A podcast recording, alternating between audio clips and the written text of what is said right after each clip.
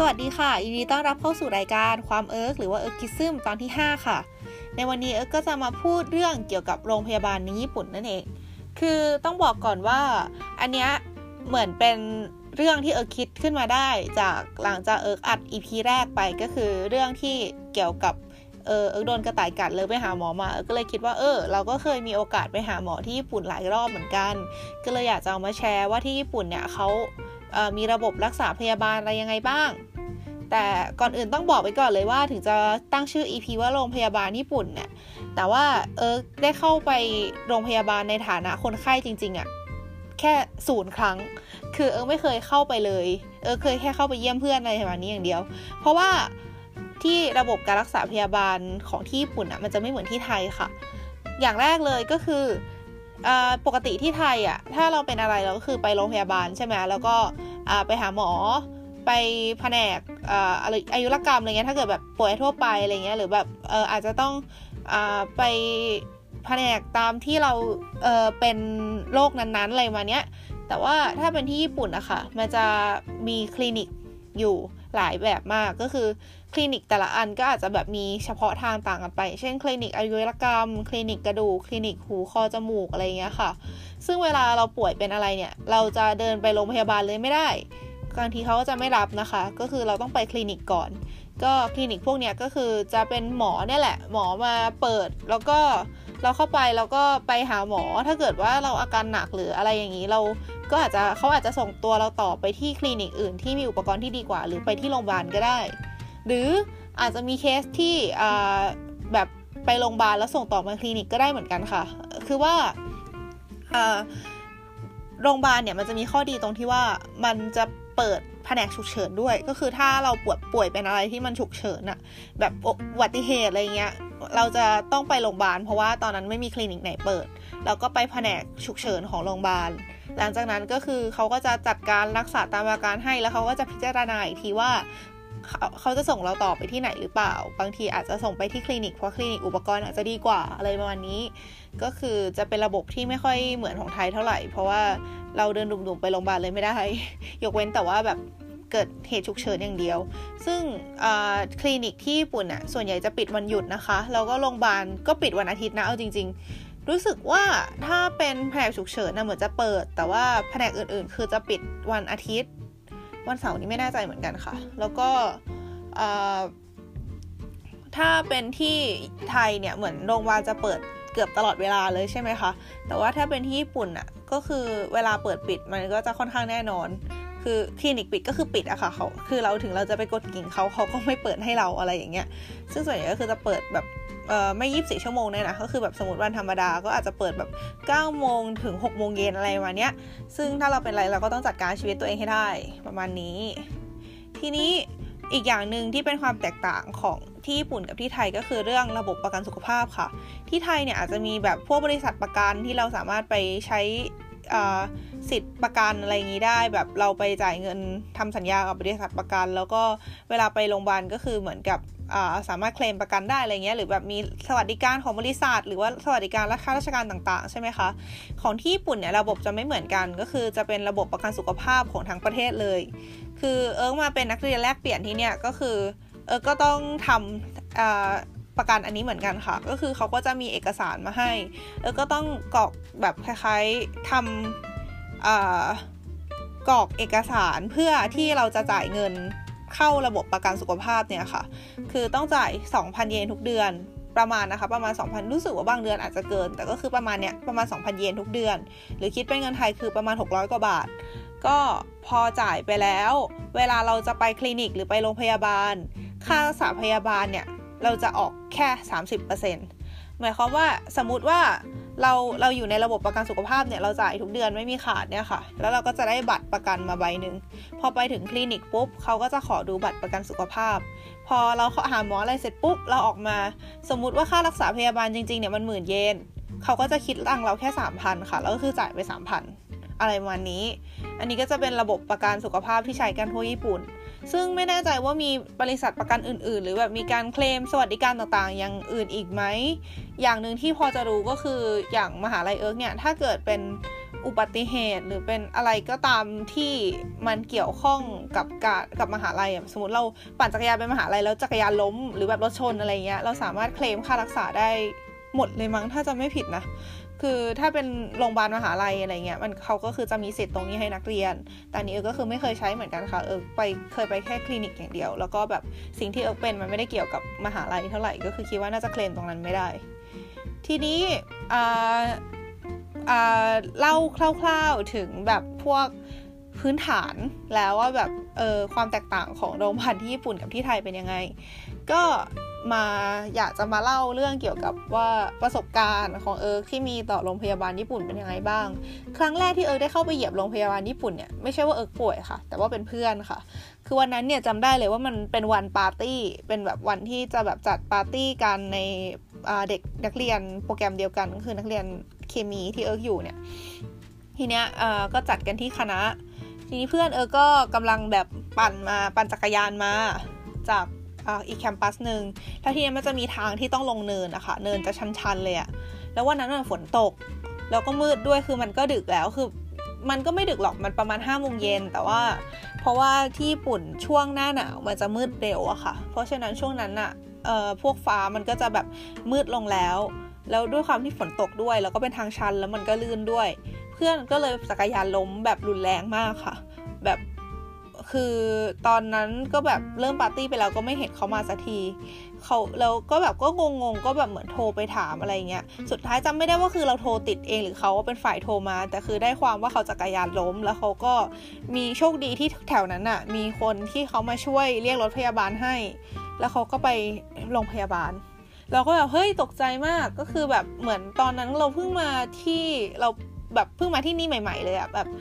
เป็นนักเรียนปีหนึ่งใสๆเลย แล้วก็เพิ่งเรียนได้แค่ประมาณ 2 เดือน 2 เดือนกว่าๆอะไรเงี้ยคือแบบยังแทบไม่รู้อะไรเลยเกี่ยวกับที่นี่ก็แบบเฮ้ยตกใจรู้สึกว่ามันคือเรื่องใหญ่มากอะไรเงี้ยจบจมันก็เรื่องใหญ่นะคือถึงจะอยู่มานานแล้วมันก็เรื่องใหญ่อยู่ดี แต่ว่าตอนนั้นคือรู้สึกแบบแบงมากว่าแบบควรจะทำยังไงต่อไป ก็ไปบอกอาจารย์ อาจารย์เขาก็แบบตกใจ แต่อาจารย์เขาก็คือโอเค ช่วยคุยให้ช่วยคุยกับหมออะไรเงี้ยว่าแบบเออเป็นยังไงแบบเออ จะใช้สิทธิ์อะไรได้บ้าง แล้วก็อาจารย์ก็บอกว่าเดี๋ยวเขาจะไปช่วยดูให้ไปแบบดูเรื่องเอกสารอะไรเงี้ยเขาก็จะไปไปหาเพื่อนคนนี้แหละวันนั้นก็คือจำได้ว่าโอเคก็ก็ปาร์ตี้กันนะนะก็คือก็ก็รู้สึกว่าตอนนั้นก็คือทำอะไรไม่ได้แล้ว ถึงเราจะไปหาเพื่อนคนนั้นตอนนั้นเราก็คงช่วยอะไรไม่ได้ก็คือให้หมอเขาจัดการไป แล้วก็โอเคก็อย่างน้อยก็กินข้าวอะไรกันในปาร์ตี้เสร็จแล้วก็พากันไปเยี่ยมเพื่อนพอเข้าไปถึงปุ๊บโรงพยาบาลที่มหาเป็นโรงพยาบาลของมหาลัยเนี่ยค่ะ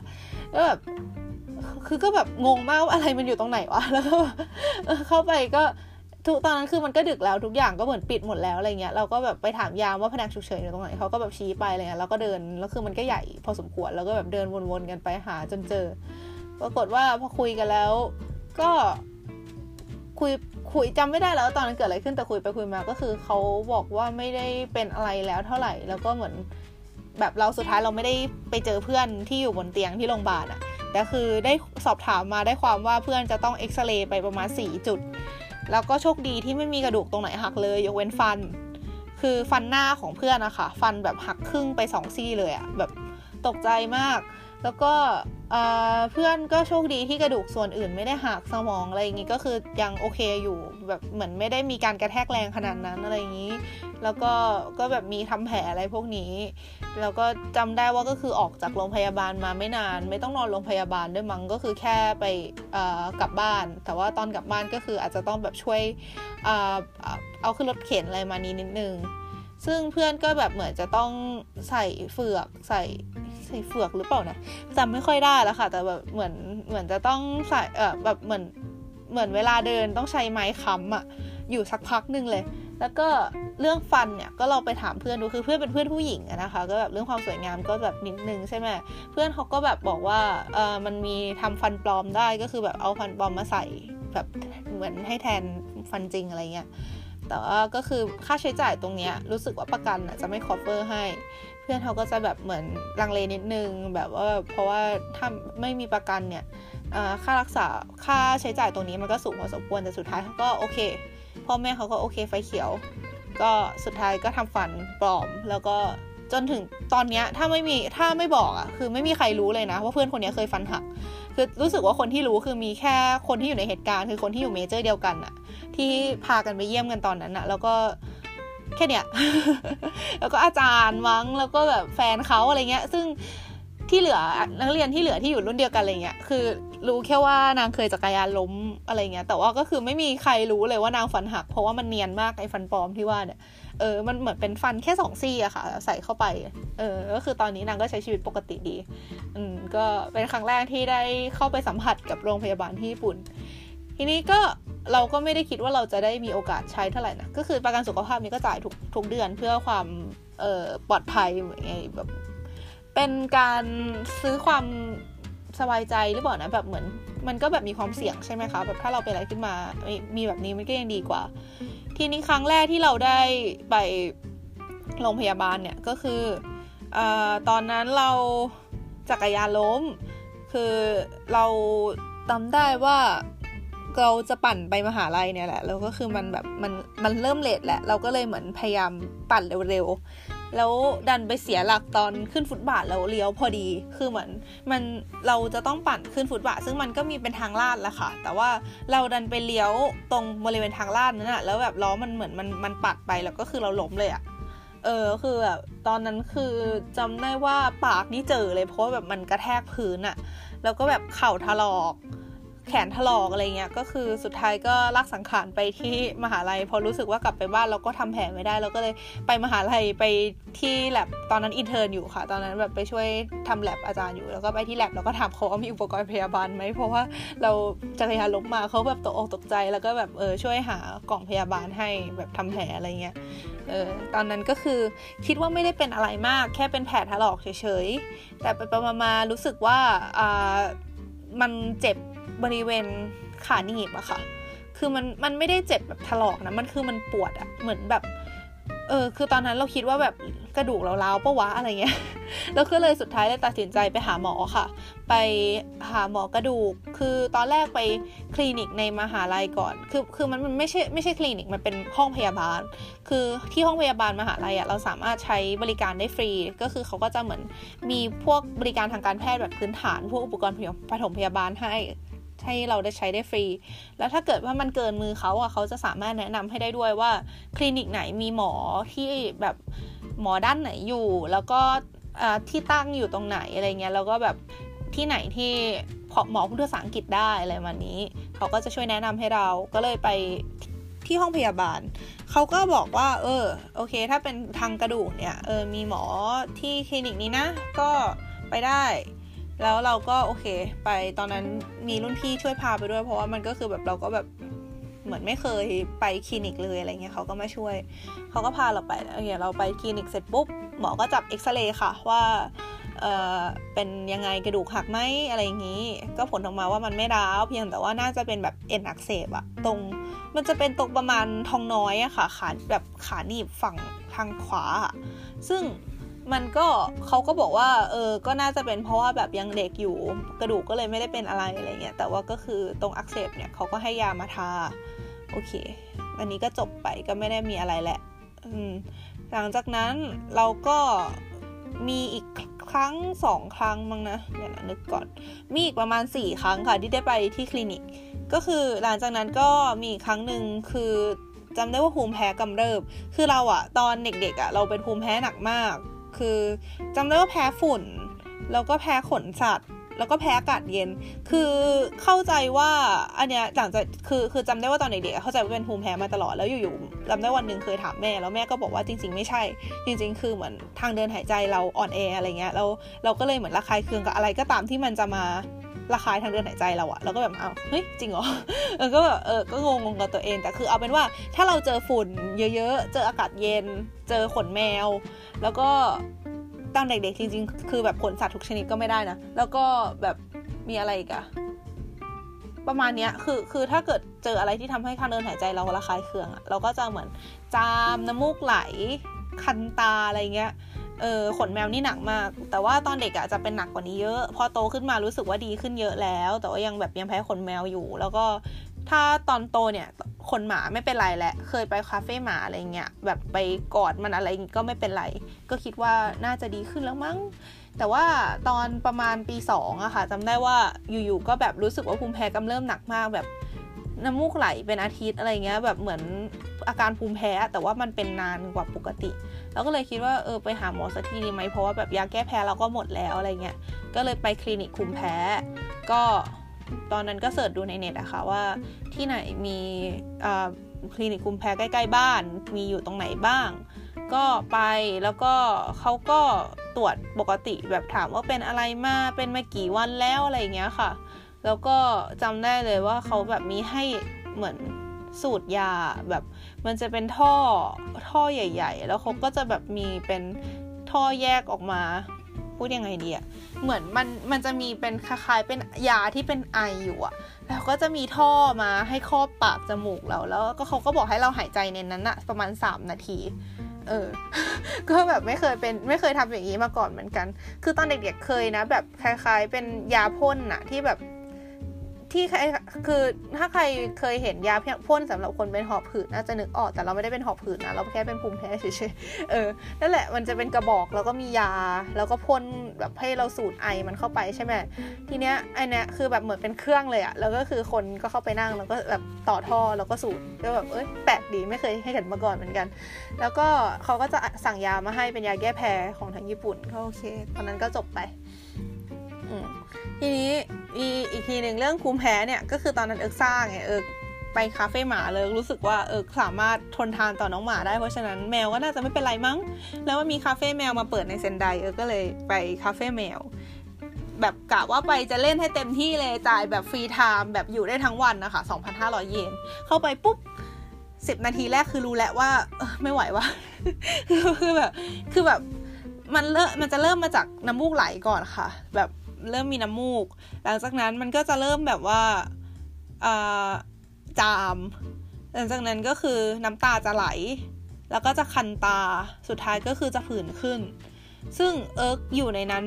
ด้วยความงกเงินเนี่ยเอิร์กก็เลยอยู่ในนั้นประมาณ 4 ชั่วโมง คือเอิร์กพยายามระวังแล้วนะคือ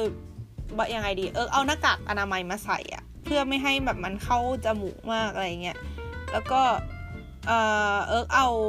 เอิร์กจะพยายามแบบเอามือที่มือที่เล่นแมวอะเอิร์กจะไม่เอาเข้ามาแตะหน้าอะไรอย่างเงี้ยค่ะ แล้วถ้าเอิร์กรู้สึกเอิร์กคันจมูกเอิร์กจะไปเข้าห้องน้ำเลยก็จะสั่งน้ำมูกเอิร์กก็จะล้างหน้าอะไรอย่างเงี้ยเพื่อที่จะให้เอาขนออกไปจากทางเดินหายใจเอิร์กให้ได้มากที่สุดอะไรเงี้ยซึ่งมันก็ work ในระยะสั้นนะ แต่สุดท้ายคือคือสภาพในร้านคือขนมันฟุ้งไปทั้งร้านแล้วอะมันไม่สามารถเลี่ยงได้จริงๆเออก็อยู่ไปจนแบบ จนแบบคอเออแบบเป็นผื่นอะไรเงี้ยเออก็แบบโอเค ไม่ไหวละคือเราเราเราต้องพ่ายแพ้ต่อมาแล้วแหละ เราก็เลยโอเคกับ แล้วพอหลังจากนั้นวันนั้นเนี่ย กลับมาเออคิดว่าจะไม่เป็นไรแหละ ปรากฏเออรู้สึกคันตาทั้งวันเลย แล้วตอนตอนกลางคืนอะ เออไปเออไม่รู้ขยี้มันเยอะไปหรือเปล่าด้วยนะ แต่พอแบบมันก็พยายามไม่ขยี้แหละนะ แต่มันก็คันอย่างเงี้ย ก็แบบเหมือนไปแอบไปถูๆบ้าง แบบบางทีก็เหมือนไม่รู้ตัวค่ะ แล้วไปไปมาสองกระจก ปรากฏว่าตาขาวเออก็มันบวมอะ่ะ เหมือนปกติตาขาวคนเรามันจะเป็นสีขาวใช่ป่ะคะ แต่ตอนนั้นมันลักษณะมันเหมือนมันเป็นวุ้นใสๆอะ่ะ เหมือนมันบวมขึ้นมาแล้วมันเป็นมวกเมือกเป็นวุ้นวุ้นสีใสอย่างเงี้ยแบบแล้วมันก็เจ็บอะเหมือนเหมือนเวลาปิดตามันก็จะเจ็บเจ็บแบบแสบๆเหมือนเหมือนระคายเคืองอะก็ตกใจมากแล้วเออก็เลยตอนนั้นมีรุ่นพี่ที่แลบอะค่ะ ที่เขาบอกว่าเขาต้องไปหาหมอตาวันรุ่งขึ้นพอดี ก็เลย message ไปถามเขาว่าไปหาคลินิกไหนหรอ บันช่วยบอก พิกัดให้หน่อยเพราะว่าเอิร์กเนี่ยแบบภูมิแพ้ขึ้นเอิร์กอยากไปหาหมอบ้าง เขาก็บอกว่าโอเคคลินิกนั้นอะมันต้องจองนะ แต่ว่าเดี๋ยวเขาโทรไปจองให้ แล้วก็ได้คิววันรุ่งขึ้นตอนประมาณบ่ายๆเออก็โอเค ก็พยายามนอนแล้วก็ตื่นมา มันก็ดีขึ้นแล้วแหละ แต่มันก็ยังแบบมีความบวมๆอยู่นิดหน่อย แล้วก็ไปตามนัด เออก็ไปหาหมอ แล้วหมอก็บอกว่า เออ ก็น่าจะรู้ตัวก็คือภูมิแพ้ ก็ถ้าไม่ไปอีกก็ไม่เป็นไรหรอกอะไรเงี้ยก็คือเหมือนโดนหมอถูกว่า รู้ว่าเป็นภูมิแพ้แล้วจะไปอีก ก็ก็ก็ก้มหน้ารับกรรมแต่โดยดีค่ะ ก็คือเขาก็ให้ตายาหยอดตามาหยอด เป็นยาหยอดตาที่ผสมแอนตี้เฮสตามีนนะคะ คือเป็นสารที่ต้านสารก่อภูมิแพ้ ก็เขาก็ให้หยอดจนกว่ามันจะหายดี โอเค ก็เอากลับมาแล้วก็หยอดจนโอเค หายดีแล้วก็เข็ดแล้วค่ะไม่ไปละคือค่ารักษาพยาบาลตอนนั้นอะมันคือ 2,500 เยนก็คือเท่าค่าเข้าคาเฟ่อะเมื่อกี้แบบเหมือนกับเข้าไปครั้งหนึ่งก็คือต้องจ่ายเบิ้ลอีกเท่าหนึ่งเพื่อรักษาต่ออะไรเงี้ยก็แบบ โอเคค่ะ เขียนละไม่ไปละอืมยังไม่จบค่ะ เรื่องเอิร์กกับความป่วยเนี่ยเป็นของคู่กัน คือแต่เด็กอะเอิร์กเป็นคนป่วยง่ายอยู่แล้วอะจำได้ว่าแม่บ่นตลอดเลยว่าแบบ เออเอิร์กอะใช้ค่าใช้ประกัน ที่แบบเหมือนบริษัทพ่อมันจะมีสวัสดิการพนักงานนะคะ ที่แบบให้ครอบครัวของพนักงานอะได้แบบใช้ประกันสุขภาพอะไรเงี้ยแล้วเอิร์กอะไปโรงพยาบาลบ่อย จนเบิกจนหมดวงเงินประกันอะแล้วต้องจ่ายเองอะตอนเด็กๆก็อย่างที่บอกเป็นภูมิแพ้ใช่ไหมแล้วก็จะเป็นโรคเกี่ยวกับทางเดินหายใจบ่อยมากไม่ว่าจะเป็นแบบเออ ก็ก็ภูมิแพ้อะแล้วก็แบบเหมือนเวลาอาการหนักขึ้นมาก็คือต้องไปหาหมอล้างจมูกอะไรเงี้ยเออ ก็ไม่รู้เป็นอะไร คือโตขึ้นมาก็ดีขึ้นเยอะแล้วนะ แต่ว่าก็พอมาอยู่ญี่ปุ่นก็คือ ก็รู้สึกว่าไปหาหมอน้อยมากแล้วแหละ แต่สุดท้ายก็ยังมีต้องไปอยู่ดี ทีนี้ครั้งต่อไปก็คือ มันมีอยู่ทีหนึ่งอยู่ๆช่วงนั้นน่ะ บางคนอาจจะเคยได้ยินข่าวนะคะ แต่มันจะมีช่วงหนึ่งที่ญี่ปุ่นไข้หวัดใหญ่ระบาด จริงๆอะมันมีทุกปีแหละ คือคือเขาก็ระบาดทุกปี คือก็คิดว่าอย่างที่ไทยอะ โรงเรียนเอิร์กมันจะแบบมีฉีดวัคซีนไข้หวัดใหญ่ทุกปี เออเอิร์กก็ฉีดทุกปีนะ คือขนาดเอิร์กมาอยู่ญี่ปุ่นพอเอิร์กกลับไทยไปก็ฉีด ซึ่งแต่ที่ญี่ปุ่นอะมันเหมือนมันไม่ได้จัดเป็นแบบอีเวนต์ขนาดนั้นนะคือเหมือนถ้าใครจะไปฉีดก็คือไปฉีดเอง อะไรเงี้ย โรงเรียนไม่ได้จัดให้เด็กอะไรเงี้ยเออทำให้บางทีก็แบบมีคนติด แต่คือไข้หวัดที่ญี่ปุ่นมันไม่ใช่โรคที่ร้ายแรงขนาดนั้นนะคะ คือเหมือนคนที่ติดก็คืออ๋อโอเคติด แล้วก็พักอยู่บ้านอาทิตย์หนึ่งก็หายอะไรเงี้ย เพราะว่าเขาก็มียา ก็คือแบบ Tamiflu ก็คือแก้ไข้หวัดใหญ่ใช่ไหมก็ช่วงนั้นก็ไข้หวัดใหญ่ระบาด แล้วก็มีรุ่นพี่ที่แลบเอิร์กคนเดียวกับที่ช่วยเอิร์กเรื่องคลินิกตา ก็คือเขาติดแล้วเขาก็ส่งเมลมาบอกว่าเขาเป็นไข้หวัดใหญ่นะ แล้วเขาก็จะแบบเหมือนต้องหยุดพักอาทิตย์หนึ่งคือตามการรักษาไข้หวัดใหญ่ก็คือคนที่ติดอะคืออยู่บ้านไปเลยอาทิตย์หนึ่งเพราะว่าไม่งั้นจะไปเอาไปติดคนอื่นอะไรเงี้ยแล้วก็อยู่บ้านกินยา เออ ก็เออก็โอเค ปรากฏว่าหลังจากนั้นเออไข้ขึ้นสามวันติดกัน คือตอนแรกเออไม่รู้มันคือไข้เออรู้สึกมันคือการปวดหัวเฉยๆอะคือจับแล้วมันดูอุณหภูมิไม่สูงเลย ไม่ได้มีประหลอดวัดไข้อะค่ะ ตอนนั้นเออก็เลยรู้สึกว่าโอเคมันคือการปวดหัว แต่มันไม่หายสักทีแบบเออเป็นเริ่มเป็นวันศุกร์เย็นๆมั้งนะแล้วก็เสาร์ก็ไม่หาย อาทิตย์ก็ไม่หายจันทร์ก็ไม่หายเออก็เลยแบบเฮ้ยเริ่มไม่ใช่แล้วว่ะก็เลยไปหาหมอ ก็ทำใจไปแล้วแหละว่าน่าจะโดนจับตรวจไข้หวัดใหญ่เพราะว่าช่วงนั้นมันระบาดใช่ไหมแต่ก็คือบอกหมอไปนะว่าฉีดวัคซีนแล้วค่ะ เขาก็บอกว่า เออตรวจไปก่อน ก็ไข้หวัดใหญ่ใครเคยตรวจก็น่าจะรู้ว่ามันเจ็บมาก คือมันเป็นครั้งแรกของเอิร์กเลยค่ะ ที่โดนตรวจไข้หวัดใหญ่ เอิร์กเคยได้ยินมาว่ามันเจ็บมาก แต่ก็ไม่คิดมันจะเจ็บขนาดนั้นเหมือนกัน คือเขาเอาไม้ยาวๆอะ ไม้แบบผอมๆแล้วยาวๆอะ แล้วก็มีสำลีติดตรงปลาย แล้วเขาก็แยงเข้าไปในจมูกลึกมากอะ่ะ เหมือนไปเอามันเขาจะไปเอาเมือกที่มันอยู่ข้างในจมูกอะ่ะ ซึ่งมันอยู่ประมาณหัวตาคือคิดดูแยงเข้าไปจากรูจมูกขึ้นไปถึงประมาณหัวตา แล้วก็แบบปัดปาดเอาของในนั้นออกมาเพื่อเอาไปตรวจอะ่ะแบบโคตรเจ็บคือแบบเอิงน้ำตาไหลเลยอะ่ะ คือพยาบาลเขาก็น่ารักนะเขาก็แบบว่ามันจะเจ็บนะคะ แล้วก็บอกว่าให้ให้ถอดแบบให้หายใจออกอะช่วงที่เขากำลังแบบแยงเข้าไปอะเพื่อไม่ให้มันเกร็งแล้วแบบมันจะเจ็บกว่าเดิมอะไรเงี้ยแล้วก็แบบพยายามทำตาเขาแล้วแต่คือมันเจ็บมากเขาก็แบบโอ้ขอโทษนะ น้ำตาไหลเลยอะไรเงี้ยก็นั่นแหละก็เจ็บจริงจริงจังแล้วคือแบบตอนแรกไม่ได้น้ำมูกไหลเลยนะ พอโดนอินี่แยงเข้าไปทีเดียวคือน้ำมูกไหลพลากเลย โอเค ก็ไปหาหมอก็เขาก็พอไปพอโดนจับตรวจอันนี้ปุ๊บแล้วก็พบหมอ หมอก็บอกว่าเออผลตรวจออกมาว่าไม่เป็นนะ แต่เขาก็คือให้ไปก่อนให้ยาต้านไข้หวัดใหญ่ไปก่อนก็คือทามิฟลูแล้วก็แบบยาลดไข้เพื่อเขาบอกว่าเพราะว่ากินไปก็ไม่ได้มีผลข้างเคียงอะไร เพราะฉะนั้นก็กินไปก่อนนั่นแหละ แล้วก็แบบเหมือน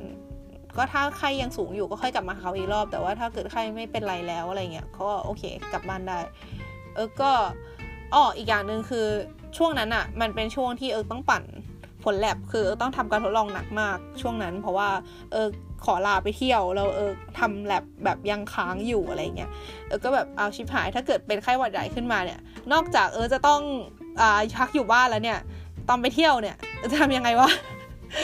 แบบคิดไปถึงว่าตอนขึ้นเครื่องบินเขาจะให้ขึ้นเครื่องไหมถ้าเขาเห็นว่าเออมีไข้อะไรเงี้ยเออแต่ คือถ้าเออซวยเป็นไข้หวัดใหญ่ขึ้นมาจริง ๆ คือแบบตอนนั้นนี่คือไม่รู้จะทำยังไงเลยนะ พอไปแลบก็ไปไม่ได้เพราะต้องอยู่บ้าน เพราะว่าแบบไม่งั้นมันจะติดคนอื่นอะไรเงี้ยเออแต่สุดท้ายก็โชคดีที่ไม่ได้เป็นอะไรวันรุ่งขึ้นเออก็ไข้ลดแล้วก็ทำแลบตามปกติโอเคอืมนั่นแหละค่ะอ่าแล้วก็ล่าสุดเลยก็คืออันที่เอิร์กเล่าไปในความเอิร์ก EP หนึ่งนะคะ เรื่องกระต่ายกัดแล้วก็ต่อมต่อมน้ำเหลืองบวม ก็คือสุดท้ายเออมันก็ยุบลงมาเหมือนเดิมไอต่อมน้ำเหลืองเนี่ย คือหลังจากฉีดวัคซีนบาดทะยักของกระต่ายเนี่ย คือจากกระต่ายกัดเนี่ย เออเล่านิดนึงแล้วกัน คือถ้าเกิดใครอยากฟังเต็มๆ ให้ลองไปฟัง EP หนึ่งนะคะ เรื่องไอไอรายการนี้แหละ แต่ว่าสำหรับเอ่อจะ recap นิดนึงละกันว่า เอิร์กโดนกระต่ายกัดมา แล้วเขาก็เลยบอกว่าให้ฉีดวัคซีนบาดทะยักก็ฉีดไป แล้วคือเหมือนมันก็เจ็บ เหมือนมันปวดอะค่ะ บริเวณที่โดนฉีดอะมันก็เขาก็บอกมันเป็นปกติแหละ ก็ปวดประมาณสองสาวันก็โอเค แล้ว พอไปตามนัดอีกรอบหนึ่งก็คือ ไปดูว่าต่อมน้ำเหลืองมันหายบวมยังก็คือหายบวมแล้ว ก็คือสุดท้ายก็จบโอเค ก็ไม่มีอะไรแล้วก็จ่ายค่าหมอไปอีกประมาณ 500 เยนแล้วก็จบนะคะอ๋อพูดถึงเรื่องค่าหมอ อย่างที่บอกไปตอนแรกว่าประกันสุขภาพอะ่ะ มันจะให้เราจ่ายแค่ 30%ใช่ปะคะทีเนี้ยนอกจากเราจ่ายในตอนที่เราไปตรวจแล้วเนี่ย มันจะมีแบบ คล้ายๆบินอะมาว่า เออ เราใช้สิทธิ์ประกันสุขภาพไปกี่ครั้ง เราจ่ายจริงเท่าไหร่แล้วราคาจริงเท่าไหร่อะเหมือนส่งมาที่บ้านเราเพื่อเหมือนแจ้งว่า เออ เราใช้สิทธิ์ตรงนี้ไปนะอะไรอย่างงี้ด้วย ก็เออเจ๋งดีก็เหมือนกับ เราจะได้รู้ว่าเราใช้ประกันใช้เงินประกันไปเท่าไหร่อะไรประมาณนี้ค่ะ อืมก็ประมาณนี้อันนี้ก็คือเป็นประสบการณ์ของเอิร์กที่มีกับโรงพยาบาลและคลินิกในญี่ปุ่นนะคะ เออที่เอิร์กไปแต่ละครั้งคลินิกแต่ละอันเนี่ยไม่ซ้ำกันเลย เออก็แบบได้บัตรคลินิกมาหลายครั้งมากเออแล้วก็หวังว่าเออก็คงจะไม่ต้องมีโอกาสได้เข้าไปใช้บริการอะไรพวกนี้อีกในอนาคตนะคะ คือแบบถ้าพูดถึงในแง่ของความคุ้มของประกันเนี่ย ก็คงยังใช้ไม่คุ้มหรอกมาตอนนี้จ่ายไปเยอะมากแล้วแต่เออเออว่าไปไม่กี่ครั้งเองแต่ก็รู้สึกว่าไม่ไปอะดีแล้ว อย่าไปเลยอย่าเป็นอะไรเลย อย่าป่วยอะดีที่สุดแล้ว อืมก็ประมาณนี้ละค่ะ สำหรับใครที่เพิ่งมาฟัง EP นี้เป็น EP แรกนะคะ ความเอิร์กเป็นรายการที่เออพูดตอนนี้จะได้อะไรวะแต่เออคือความเอิร์กเนี่ยมันเป็นรายการที่เออจะพูดเกี่ยวกับเรื่องความสวยของตัวเองแล้วก็ความคือมันก็ไม่ใช่ความสวยอย่างเดียวนะแต่คือความเอิร์กอะมันคือความแบบซุ่มซ่ามความไม่รอบคอบ ความคิดอะไรก็ทำเลยอะไรเงี้ยแบบทำอะไรไม่ค่อยคิด แล้วก็อีกอย่างนึงคือความแบบชอบลองอะไรใหม่ๆอะไรเงี้ยค่ะ ซึ่งจะทำให้แบบเออรู้สึกว่ามันเลยมีเรื่องผีๆเกิดขึ้นเยอะแบบแล้วก็รู้สึกว่าเออมันก็น่าสนใจดีนะ คือก็คิดเอาเองเนี่ยแหละว่าน่าสนใจ แต่ไม่รู้มันน่าสนใจสำหรับคนฟังด้วยหรือเปล่า แต่ก็อยากจะเอามาเล่าให้ฟังก็เลยเกิดพอดแคสต์นี้ขึ้นมานะคะ ถ้าเกิดว่าใครชอบใจก็อย่าลืมกด subscribe หรือว่า follow ไว้ด้วยกันนะคะสำหรับ EP นี้ก็ขอจบลงเพียงเท่านี้นะคะ EP หน้าจะเป็นเรื่องราวเกี่ยวกับอะไรก็อย่าลืมติดตามฟังกันนะคะ บ๊ายบาย